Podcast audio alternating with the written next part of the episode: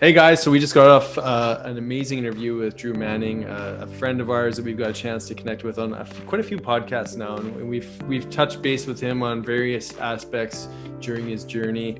Um, he recently just finished his Fit to Fat to Fit 40, where he's gone through this journey of gaining a whole bunch of weight and then dropping it um, after a number of months. And we talked about the testing that he did and just the, the emotional challenges and goal setting. Um, we talked about a number of amazing, important things. Mm-hmm. And what I love that he brings up is that emotional, hormonal piece and that bigger picture and that relationship with food and ourselves.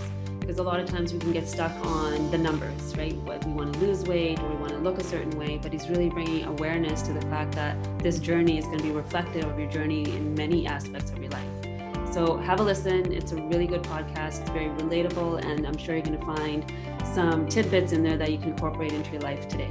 Yeah, we recommend uh, maybe even as a prerequisite, go back and listen to the first one that we did with Drew, uh, where he was actually in a relationship, and we talk a little bit about the journey out of that relationship in this particular one. So it's it's a fascinating look at um, you know self love, but also that interrelationship uh, that happens with uh, food addiction, our, our, lifestyle habits, and everything else. So make sure you tune in to that one as well. So enjoy.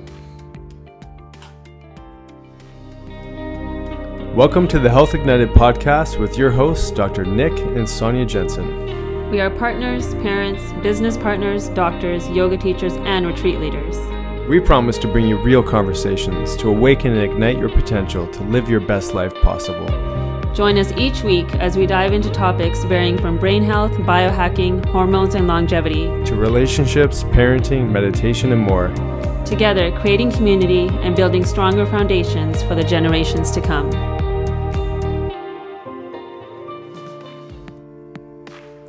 Hey, everybody, welcome back to another episode of Health Ignited. Uh, here with my lovely wife, Dr. Sonia. Uh, we had a nice day today, actually. We went for a little forest run and got a chance to spend, spend walk. some time outside. Yeah. yeah. It was a walk run. Walk run. Yeah. yeah.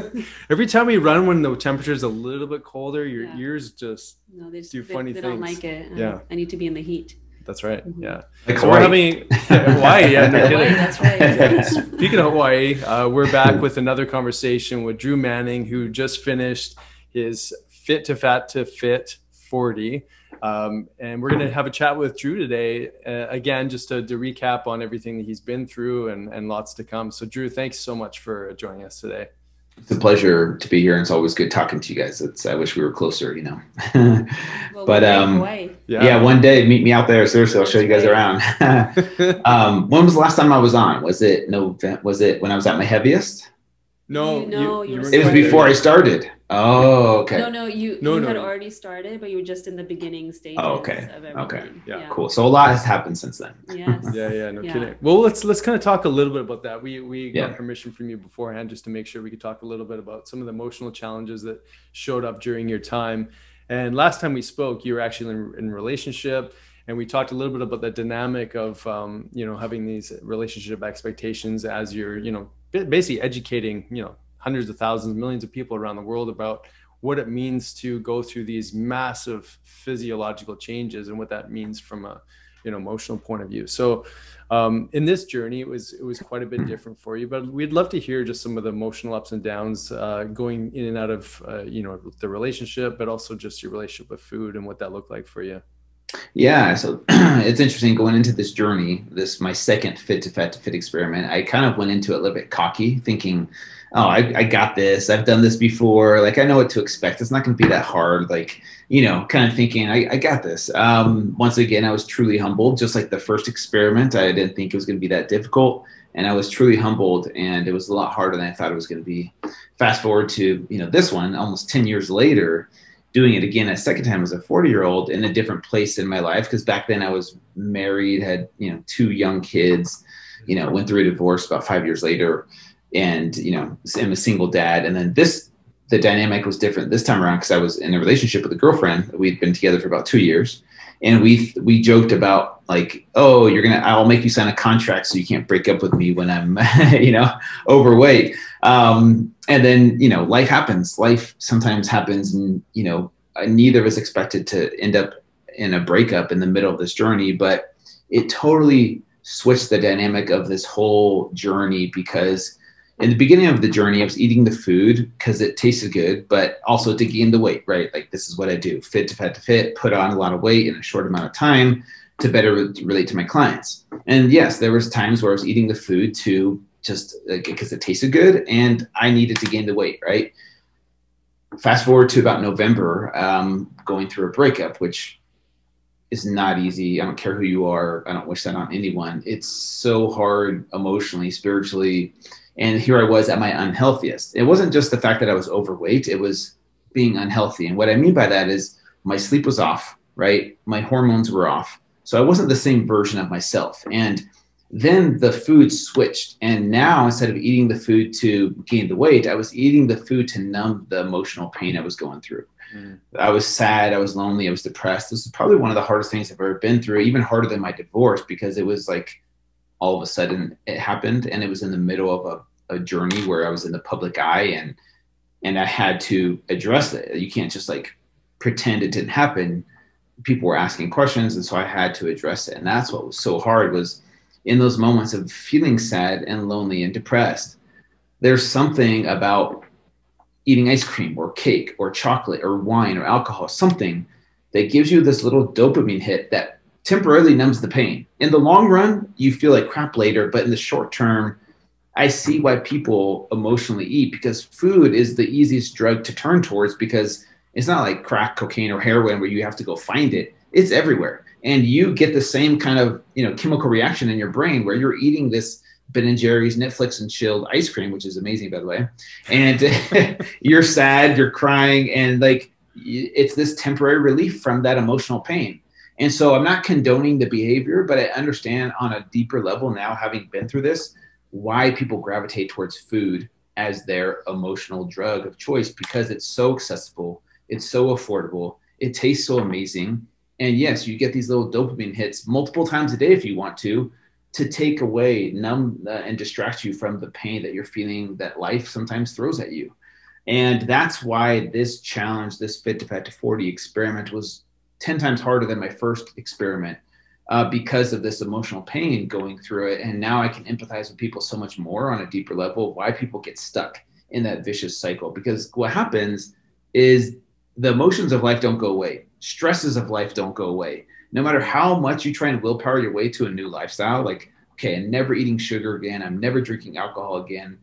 Guess what? There's going to be a moment in time where life is going to throw a wrench in it and you're going to be stressed out and now you've programmed your brain to reach for easy substances like food or alcohol or drugs or whatever the, the drug choice is for the person to distract yourself from that. And now your brain's like, oh, I'm in pain. Okay, there's the ice cream, there's the chocolate, there's the wine. Like we do this to ourselves. And then to just willpower your way out of it isn't that easy because now you're emotionally attached to it. And that's what no one really talks about in the fitness industry. It's just like, oh, just eat less of that and eat more, you know, healthy food and you'll be fine. It's like, okay, well, if, if it were that simple, everyone would be healthy and fit. But um, there's this emotional connection to food that's more powerful than people think. Mm-hmm. On, on that note, I, I can't help but think you guys you guys broke up during a time when you were obviously gaining weight and you were relating to food a little bit differently through the, this emotional body mm-hmm. and i'm curious how did you see yourself in that in that time did you see yourself as fit drew going through a rocky relationship or did you actually mm-hmm. identify with the weight gain and going maybe more self deprecating sort of thoughts because of the the biochemistry because of how you looked like i'm curious if you had a, a, moment of like holy crap i'm going through this as who i am right now or am i going through this through the drew that knows that i'm going to get back to normal everything's going to be cool in a few months uh, yeah that's a mean? deep that's a deep yeah. question that's really hard to answer because i think i feel like it was a mix of both because yeah. no matter how much i tried to use the tools i've learned over the years of self-awareness and being present in the moment and and you know meditating and and, and being able to observe my thoughts rather than attach myself to my thoughts yes, that part of me was present in these moments, but also there's something to say about I don't care how woke you are, if you're sleep deprived and your hormones are off, your testosterone's low, your emotions are high, your your stress hormones are through the roof, like that part of you does control your emotional response to stressful situations. So like my ability to handle stress was severely diminished because of the physical state that I was in. And so I don't care who you are, like I said, the most woke person in the world. When you like multiple nights in a row of sleep deprivation, not sleeping through the night, your HRV is low, your cortisol's through the roof, like your ability to handle stress is not what it what you think it is. And so a lot of people ask me, like, did you break up because of this journey? My response is no, we had problems before this. This journey, I think, just manifested those problems exponentially more than they would have been had I been, you know, physically healthy. But because I was unhealthy, those problems became like 10x what they normally were because probably because yeah my ability to handle stress isn't what it was. But it's not like all of a sudden we have these problems like that we've never had before. It's just those problems were amplified by the fact that i was super unhealthy. And this is what i try to get across to people. Is like you your physical health affects your emotional response to your relationships in life to everything and so if you think eating the cinnamon toast crunch and drinking three beers before bed doesn't affect you as a husband, as a, as a wife, as a mom or dad, you're wrong. You're missing the point. Like you're missing how powerful these substances are when it comes to your relationships, and they do affect how you respond and and how you um, how you present yourself in these situations. And it was even more powerful for me. And so that's kind of what the educational part of this journey was. Even though I had to go through this hell to kind of learn that lesson, but my hope is that people could maybe see themselves in this journey a little bit like man maybe i'm not as good of a spouse when i'm drinking every night and i'm eating you know junk food i'm not treating my body kindly. Like uh, maybe it affects my relationships more than i more than i think and that's i think that's very true for most people Mm-hmm. Yeah. Especially in a world with with COVID right now and the amount of mm-hmm. people that are mm-hmm. under stress. You know, under stress. Yeah. And I think it becomes kind of a cyclical effect. You know, um, sometimes maybe the beginning state really is not knowing how to respond to stress because we have a certain belief system or we've been navigating stresses in a certain way. So that creates a physiological response in itself, and then you combine it with the external environment, with the foods we're eating, the way we're moving, or how we're sleeping, and it just all kind of works together to create this new pattern to help you really essentially your body is doing whatever it can to just help you survive instead of thrive in all of your moments so as you were talking i was kind of curious because you know i think you said some real truth in there because even with us like we eat well we move we do all the right things right and then stress happens yeah. i mean this past year has definitely been a challenge for me and my go-to usually is depression and i know for mm-hmm. me if i eat too much wheat last week we had a family wedding right there was too many indian things there and i was like okay this is a variation week and i did it but i could see that the brain fog was starting to show up my mood was mm-hmm. starting to change so if you have did you reflect in that time that when you were healthy because when you weren't healthy food was the drug yes. right and i find like I'll just use myself as an example. I feel like I'm healthy. Food isn't my drug because I've, you know, changed my relationship to it. And I had to because mm-hmm. I used to be anorexic. So I've changed that. But I feel like mine now is is depression. Like mm-hmm. I will move into this state of wanting to hide from the world. So did yeah. you have any awarenesses of like, okay, right now food is my thing, but what's what's what's my thing when I'm mm. in this healthy state? Yeah, that's a good question. And I think luckily I was able to break free from that cycle because uh, being aware of it is the first key like aw- aware of the cycle that you're stuck in. So knowing that i okay once i start moving my body like walking exercising meditating journaling like getting back to like the things that i normally do i kind of had to have faith in that process of being able to help me through that because you know, you know, you guys know the studies of exercise versus antidepressant drugs and how powerful exercise is for an antidepressant.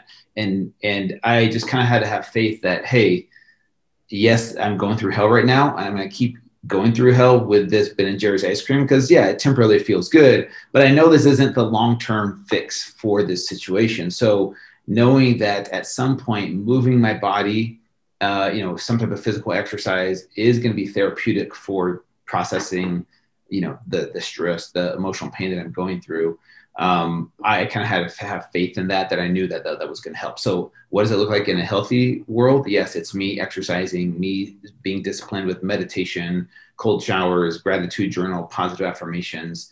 And yes there was some times when i was doing that like yeah in my unhealthy state but i kind of compare it to like you know pouring a bucket of water on a burning building and expecting that to help.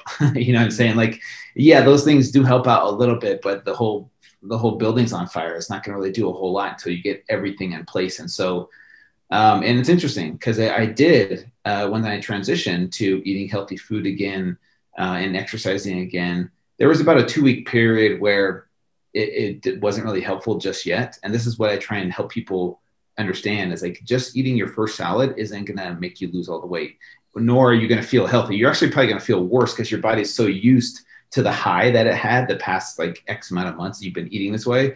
And this is why people struggle with transitioning into a healthy lifestyle is because at first they don't feel that great. At first they're like, your body's like, what are you doing? Give us this junk food that we want. You know, like we want that high, you know, and it takes a while to break that that that dependency that cycle just like a drug addict would go through withdrawal symptoms before they you know are cleared so it's a very similar situation. But after two weeks of like being consistent and just trusting the process it's amazing how how powerful that stuff is you know exercise eating healthy you know managing your your stress sleeping um, you know efficiently throughout the night. It's amazing how powerful that stuff is when it comes to your overall well-being. Mm-hmm on that note, um, I'd love to jump into goal setting. Yeah. And, and I think a lot of us get stuck in our in our preference instead of being anchored in our presence and the journey and whatnot. Um, has goal setting or goal accomplishment? I mean, because you've done some pretty awesome stuff, like the hundred mile marathon. Oh, there's a hundred mile mm-hmm. marathon. You've done some pretty amazing things. I mean, this this what you just went through again. It's another marathon too. But how, how do you relate to goals now? And wh- what does that look like for you as you anchor into things that come up in the future? Yeah, I think goals are are necessary for almost you know the entire population. But I think the way we perceive our goals is is what the problem that most people have is because people put these goals in place and like, okay, I want to lose X amount of pounds. And the problem with that is a lot of those things are outside of your control. Like you could eat healthy, you could count calories and macros and sleep and exercise and all that stuff, but to be honest with you, we don't really control the number that shows up on the scale.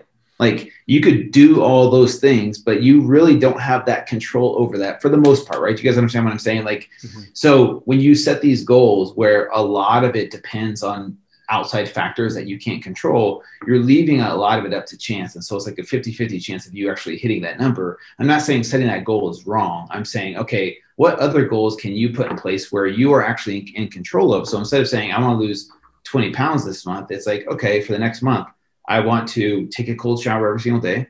I want to, you know, eat three servings of vegetables and I want to exercise five days a week. And then from there, all those things are within your control. And what shows up on the scale is like a, you know, a byproduct or like a cherry on top. If it moves down the, the way you want it to, then cool. But your goal isn't dependent on these outside factors, you know, the stars aligning and hopefully, boom, this magic number shows up that you want, right? Um, and so, uh, being aware of when you do set your goals, how much of those goals are in, in, your control and how much of those goals are outside of your control. And like I said, I'm not saying you shouldn't set goals like that because it's good to push for those things. I think the other thing is people don't plan for after reaching those goals. Like they're like, okay, what do I do now? like, you know, I reached my goal okay, I guess I'll go back to eating the way I was and go back to like my old lifestyle because that's kind of like my homeostasis. That's where my body knows how to stay like um, fixed because that's my comfort zone. People need to ask themselves, and then what? Because a lot of people reach their goal, but then they don't know what to do, and so it's like, ah, I've lost motivation to reach that goal, and now, now what do I do? I can't lose. You can't just keep losing weight, right? you can't, you know, you can't just keep going down in, in size until there's nothing left so you have to ask yourself, and then what? And this is something I learned from David Goggins.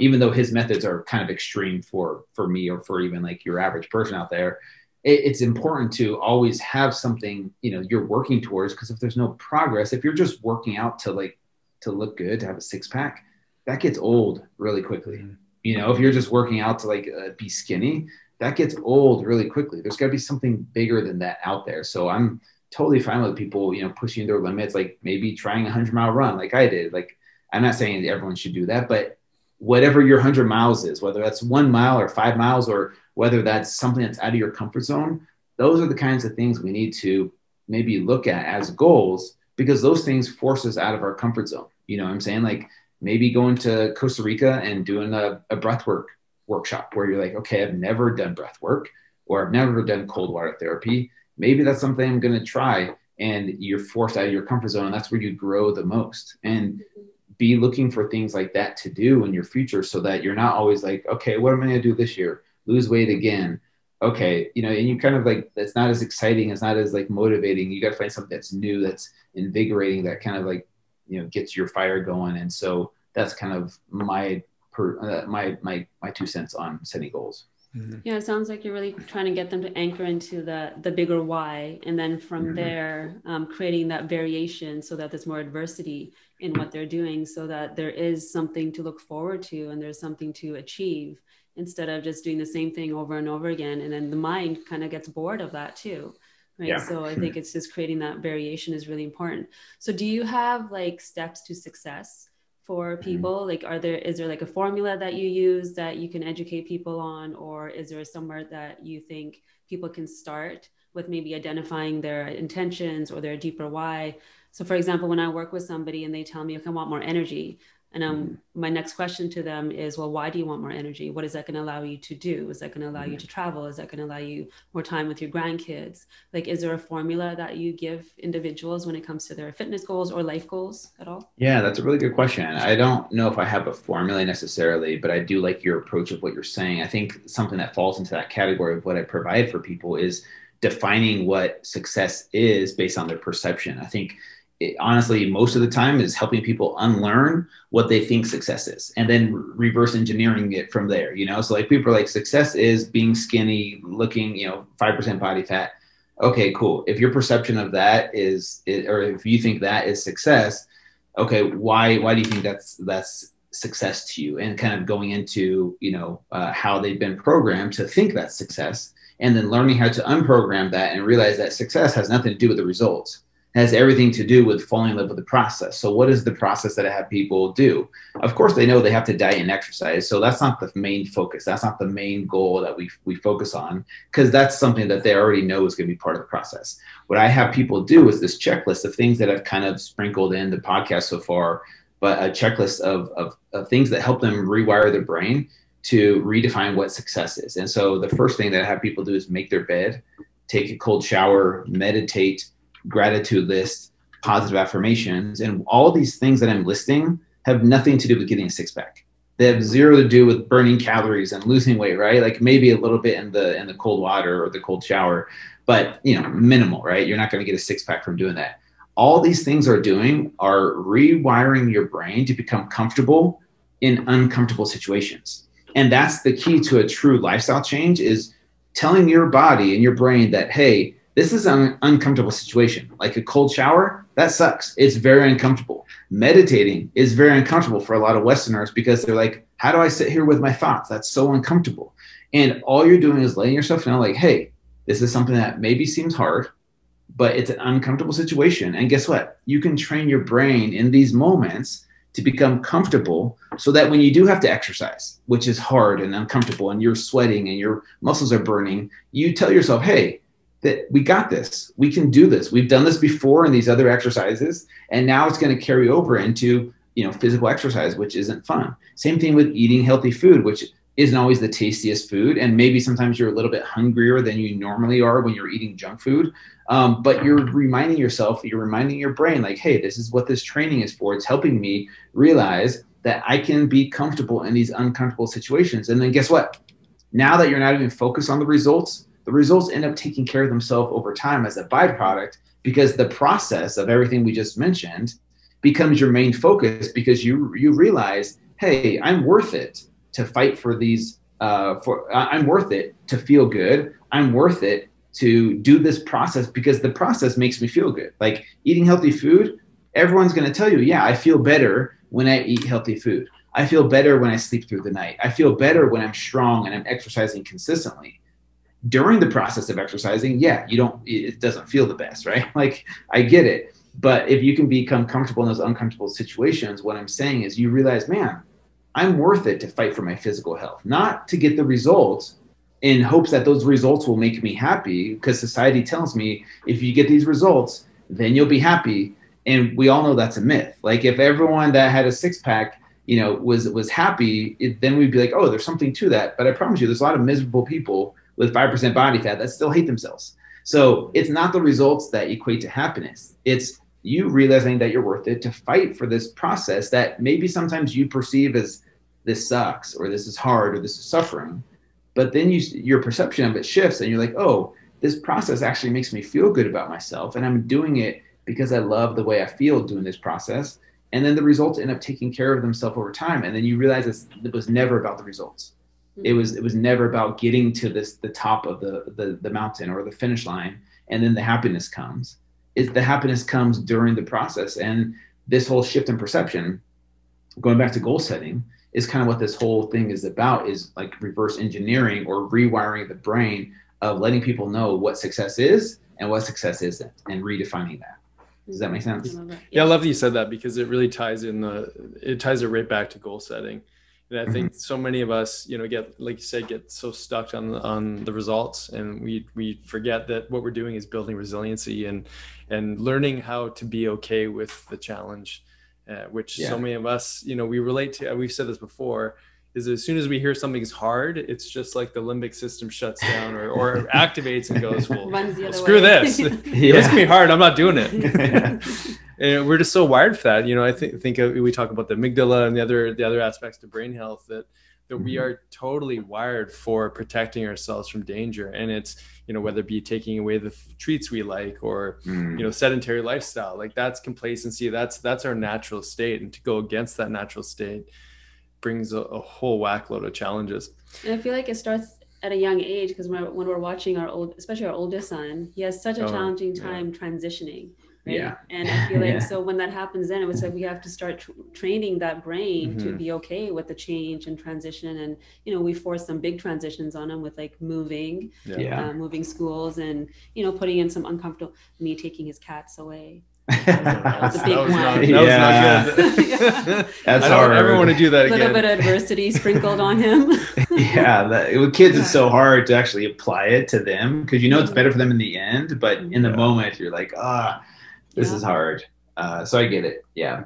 I think the other thing to say too is uh, not to interrupt, but like the the perception of society is saying now like self love is eating whatever you want, living an unhealthy lifestyle, saying you can do that, and that's self love. I think people confuse hard work with like oh that's that's discipline. That's uh, like I don't like that's not self love. When in reality, doing those hard things, in the end, it really it truly is self love because you're a better version of yourself and then people get into this trap of like oh that's that's hard. I don't want to do that. Oh this is easy? That's self-love. Like that feels like self-love. It's like mm-hmm. pizza and wine and chocolate and massages and never moving a muscle. You know what i'm saying? I think people yeah. sometimes with society nowadays are kind of gravitating towards that as self-love.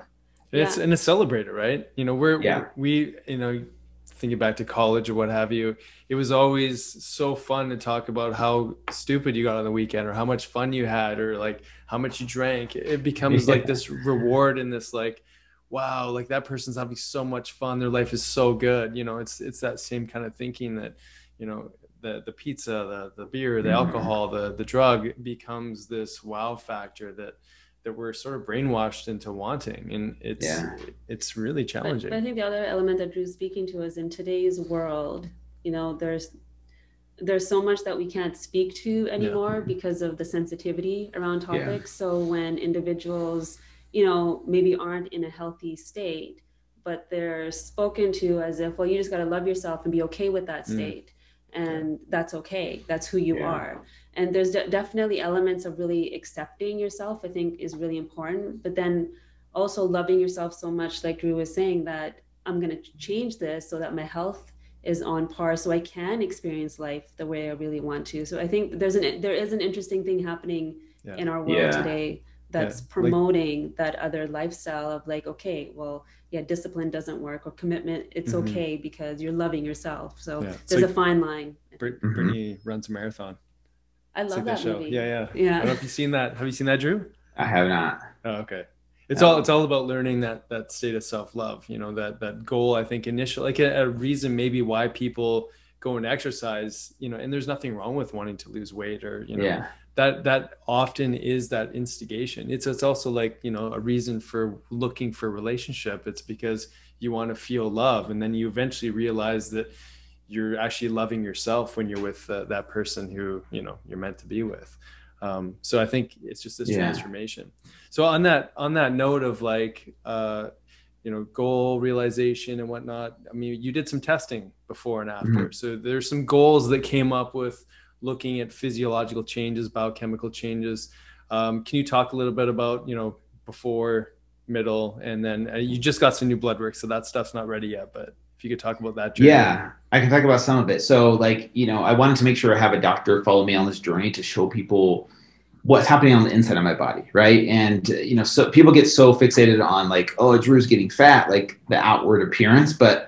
let's look at see what what what happens to the inside of, of our bodies when we live this lifestyle. So my numbers, you know, my baseline numbers were really good. Like, you know, you can't argue. Like my triglycerides triglycerides were 46, HDL was 68. Um, you know, H, my LDL, you know, depending on who you ask, was a little bit high, 139, but like I'm not, I'm not worried at all about that.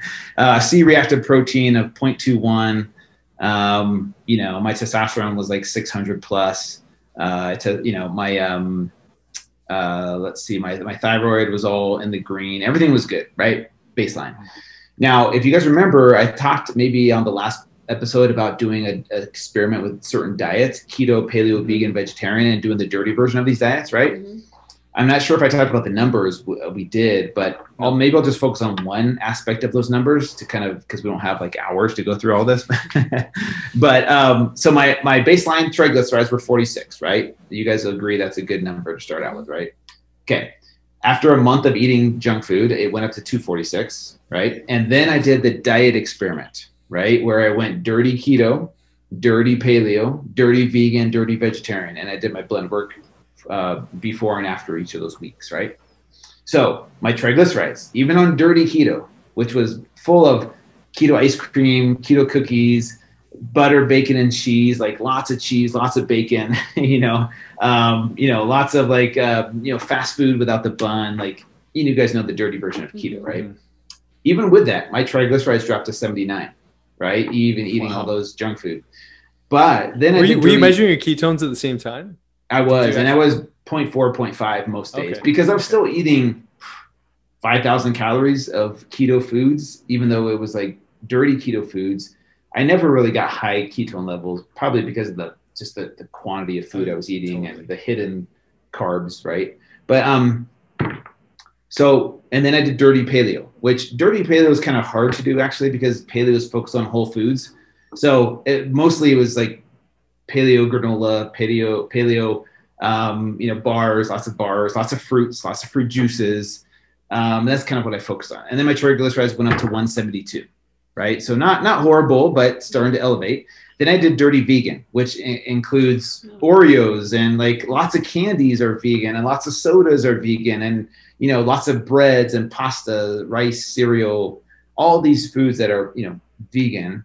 It jumped up to uh, 488. Wow. So after one after one week of eating dirty vegan, and then it gets worse. I did dirty vegetarian, which is all those vegan foods I mentioned, and then like mac and cheese and bean and cheese burritos, and you know lots of like you know sandwiches, you know without meat, That's anything without meat, oh, right? That, that was me. Yeah. yeah. and I, I, my triglycerides went up to 538. Wow. Um, in just one week, which is really, you know, scary how quickly your blood work can change. Um, and that's just one number, right? If we focus on every single number, that would take a while. But um, but what I wanted to show people is during this experiment, like just because you do keto or just because you are vegan or paleo or vegetarian, there's a right way and wrong way that people do these diets. And anytime you're doing these diets and you're gravitating towards comfort foods because you miss ice cream or you have to have a cookie or you have to have this treat or that treat, most people are gravitating toward these processed foods that fall into these categories that are marketed to them as like health foods. And you're you can become very unhealthy and gain a lot of weight really quickly doing these diets. And um, it was really interesting how how those numbers changed. Um, to make I'm a long story, your oh, testosterone oh, too.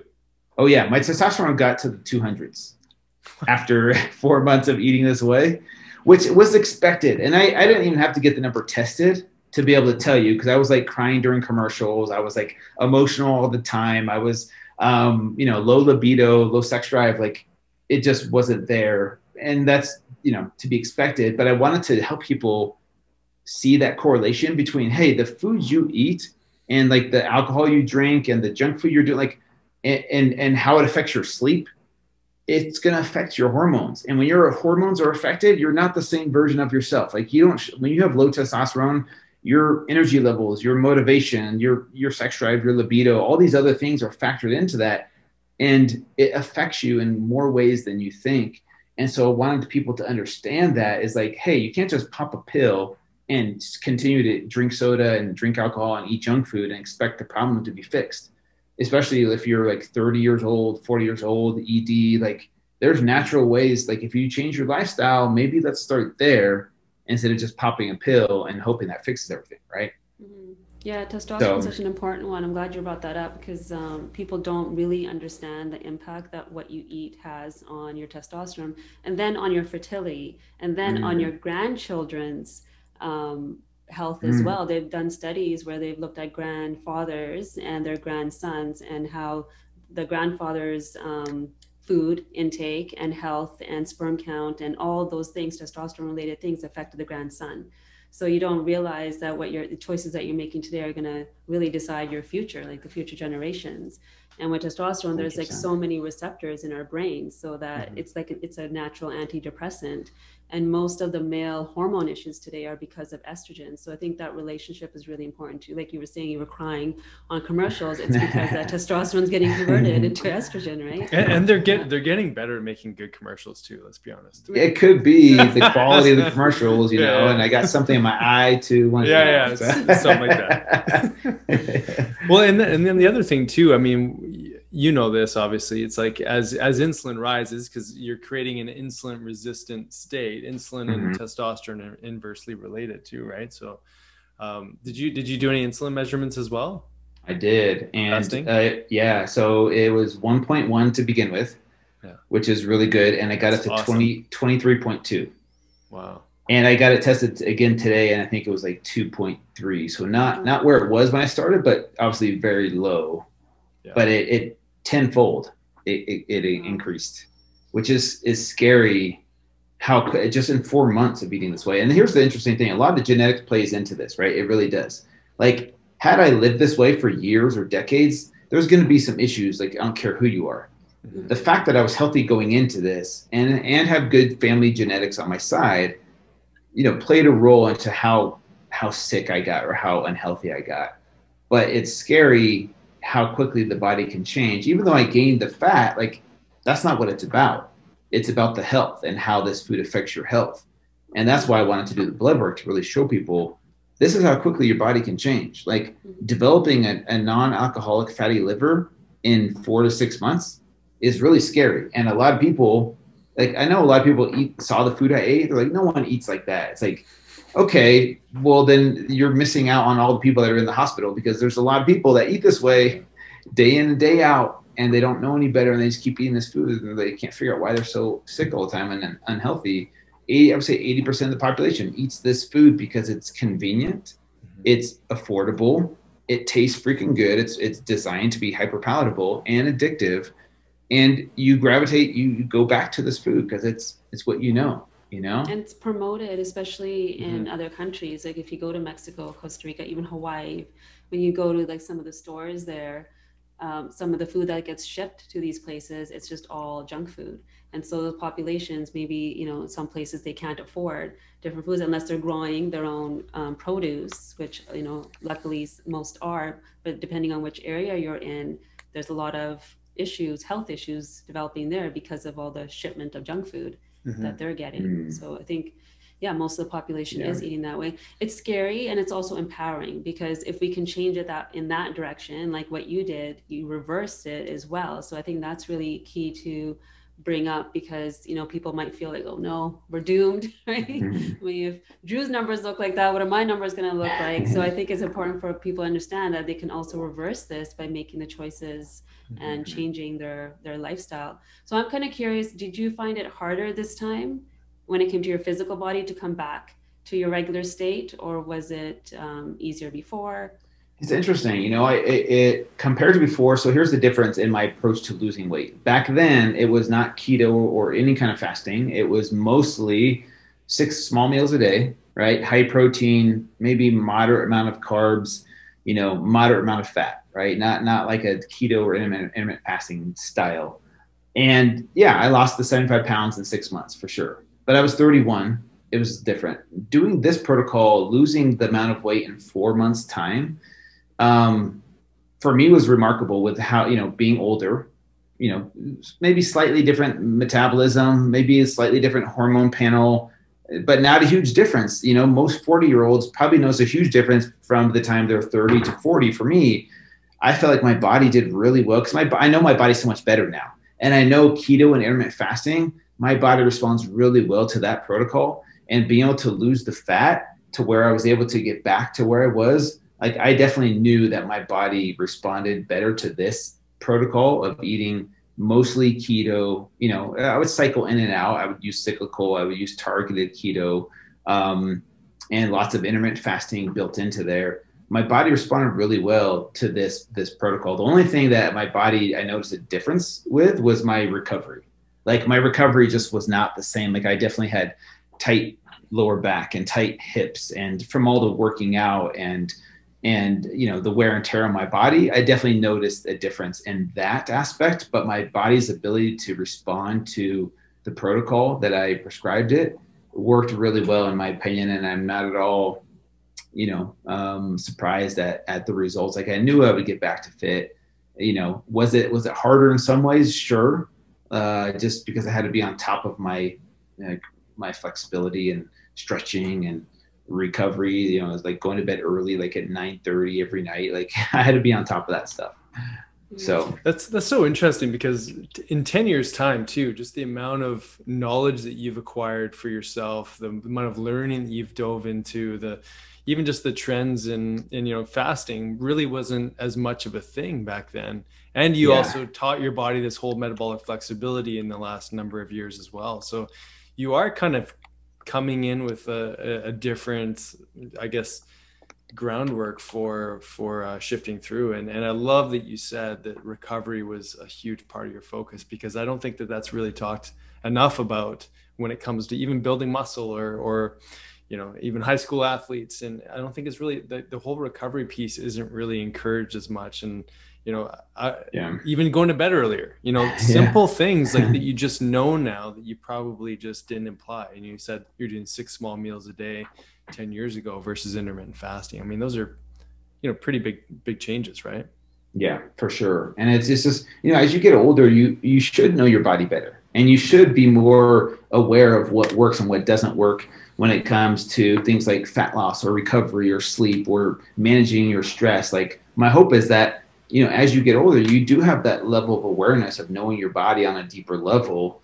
And my, and, you know, I think the thing that I've noticed though is there's people in this group that are following me, they're in their 40s and 50s, and they still don't have that relationship yet with their body where they, they're just like, hey, tell me what to eat and tell me what to do versus like, oh, I know what my body likes and doesn't like. I know my body doesn't like this, it doesn't like that, it likes this and tweaking it from there a lot of people still don't have that relationship you know with their body and really know their body that well. And i think everyone should go on a, some type of self-discovery journey whatever that looks like for you to really like be in touch and in tune with listening to your body on a deeper level than just jumping on the scale. Does that make sense? Yeah because the self-trust isn't there anymore. Mm-hmm. i think we're used to having other people tell us what to do and then we follow that and then it doesn't yeah. work because our body is unique and it doesn't it's not the same as theirs. So then we go on to the next expert and we try to copy them. So i think that journey of self-discovery is so important. I mean, we speak to a lot of the ayurvedic doshas and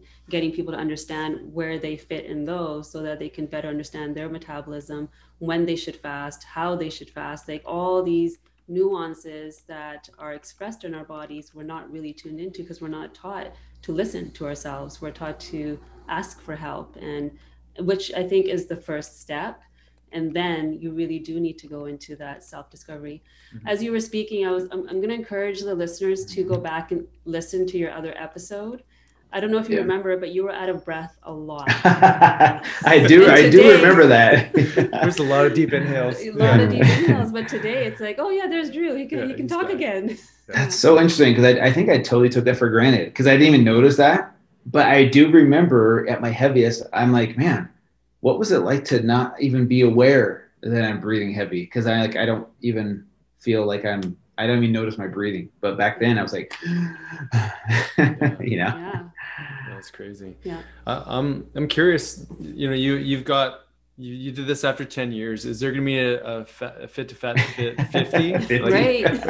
are you going to do it again or what's what's the plan now for you as you move forward?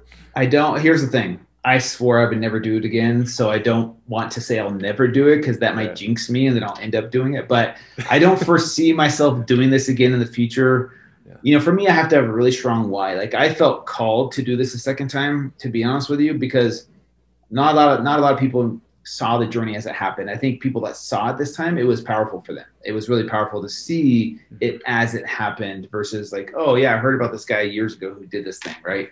Um, but I don't foresee the need to do it again a third time. Um, so I don't plan on that. But just to not jinx myself, I'm not going to say never because that's what I said last time. On, on your on your road back, did you do did you implement any longer fasts? Did you do like did you shrink your meal window more than usual? Like I'm curious about that side of, of things as well. I kept it to 48 hours uh, during this this phase. I did two 48 hour fasts, couple 24 hour fasts, but nothing ex- extreme. I wanted to make sure like this journey was as relatable as possible to people because not everyone's going to go from like never fasting to a seven day fast, right? Like I didn't, I, and same thing with exercise. Like people are like, oh, you're probably exercising three times a day, and like, no, I'm a busy single dad and I have a life outside of this. Like once a day, five days a week, you know, maybe 40 minutes a day is my workout window, and that's it. And same thing with eating. Like when I do eat, it's about 2,000 calories a day, which I wouldn't call starvation, but I also wouldn't call extreme. You know, like on the other side of it, like it's it's a good amount of calories to eat for a male my size, six one, who's got you know some muscle mass. And so it wasn't like I was starving myself or fasting every single day to get back to this weight. Um, I wanted to make it as relatable as possible because you know not everyone's going to be able to work out hours a day or Yeah. you know stretch and meditate for an hour in the morning and then get in cardio in the afternoon and then do weightlifting at night. Like who has time for that? you know? exactly. Yeah, and if you do, I want to know your secret. Yeah, yeah.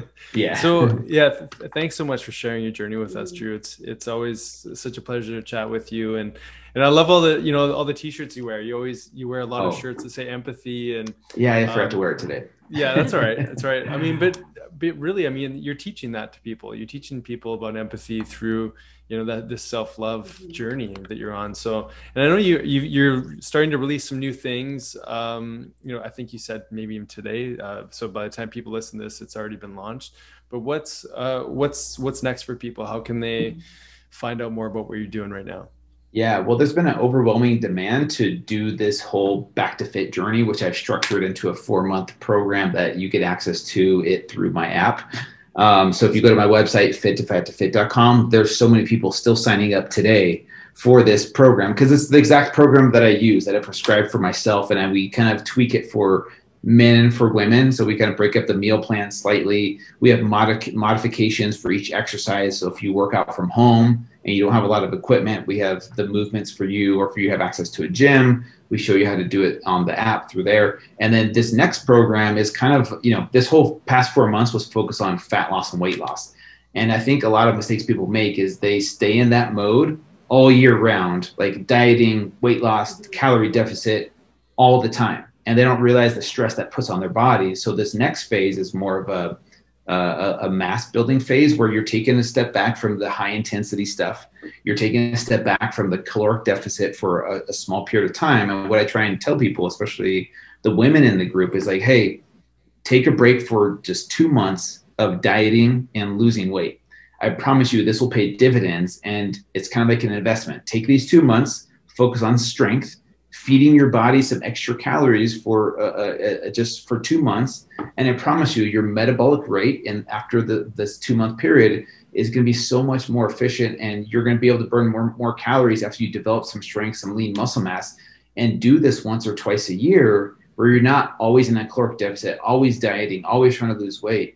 Because I think this type of phase everyone needs to go through at least once a year, in my opinion, to build some strength, build some lean muscle mass, increase your metabolic rate. And I promise you, your body's going to thank you for taking a break from just like, you know, I my body needed a break from dieting and like being in a caloric deficit. It's a lot of stress, and I think a lot of women, especially, you know, don't realize that the type of stress that they put on their bodies by constantly dieting and being in a caloric deficit. Mm-hmm. Especially their hormones. A lot of women yeah. end up not having their periods anymore or their thyroid kind of freaks out. So I think that's a really important lesson for them to understand that they, they need that variation. Yeah, and I mean that's one of the core things that we teach too with uh, the um, the Ayurvedic principles. Like there's a seasonal implementation for all these things, and there's you know do you so do you have a favorite time of year?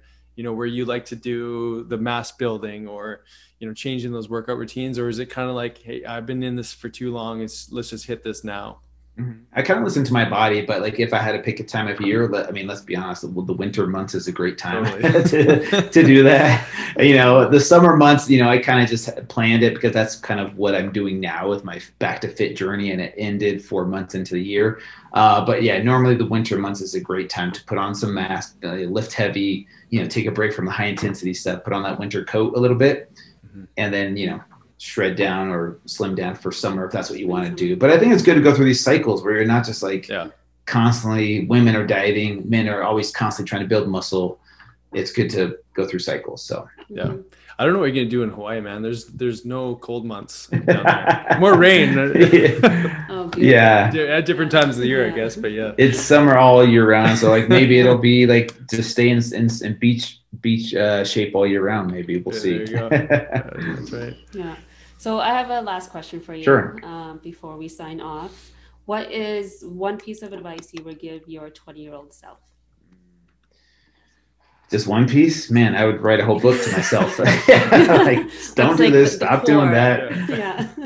oh man, the core honestly is to learn how to love yourself. Like, man, I I was at war with myself my entire life, and I think because of that, I self sabotage so many times. I think if you go through life hating yourself, at war with yourself. You tend to like beat yourself up. And when you do make a mistake, which you will do as a human, instead of beating yourself up and hating yourself even more, you can learn to develop some empathy for yourself. Like have some empathy for you. I'm trying to get empathy across to other people. It starts with you. If you can have empathy for yourself, it's gonna be so much easier to have empathy for other people. And just like tell my 20 year old self to relax and stop caring so much what other people think about you and develop that empathy and life will be so much easier because you're not be, you're not at war with yourself you know you're you're every single second of the day so that's kind of what i would i would tell that. myself yeah, I love that answer. and and just so everyone's clear like it's not like we stop the judging it's just that yeah. we don't listen to it as as loudly right and i think yeah. that's part of the journey too you know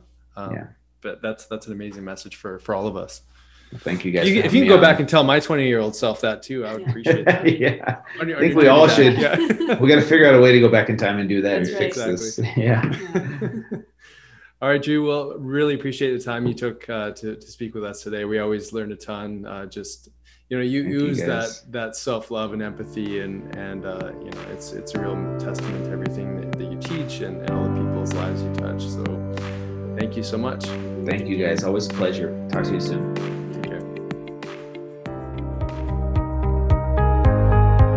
We hope you enjoyed this episode of the Health Ignited podcast. Be sure to download, subscribe, and share as we build this conscious community together. You can also find us on YouTube, Facebook, Instagram, and our website, doctorsjensen.com. Please note all information on this podcast is not and should not be taken as medical advice. Please see a healthcare professional to receive the care needed. Thank you for sharing this time with us, igniting your health freedom. And welcome to the tribe.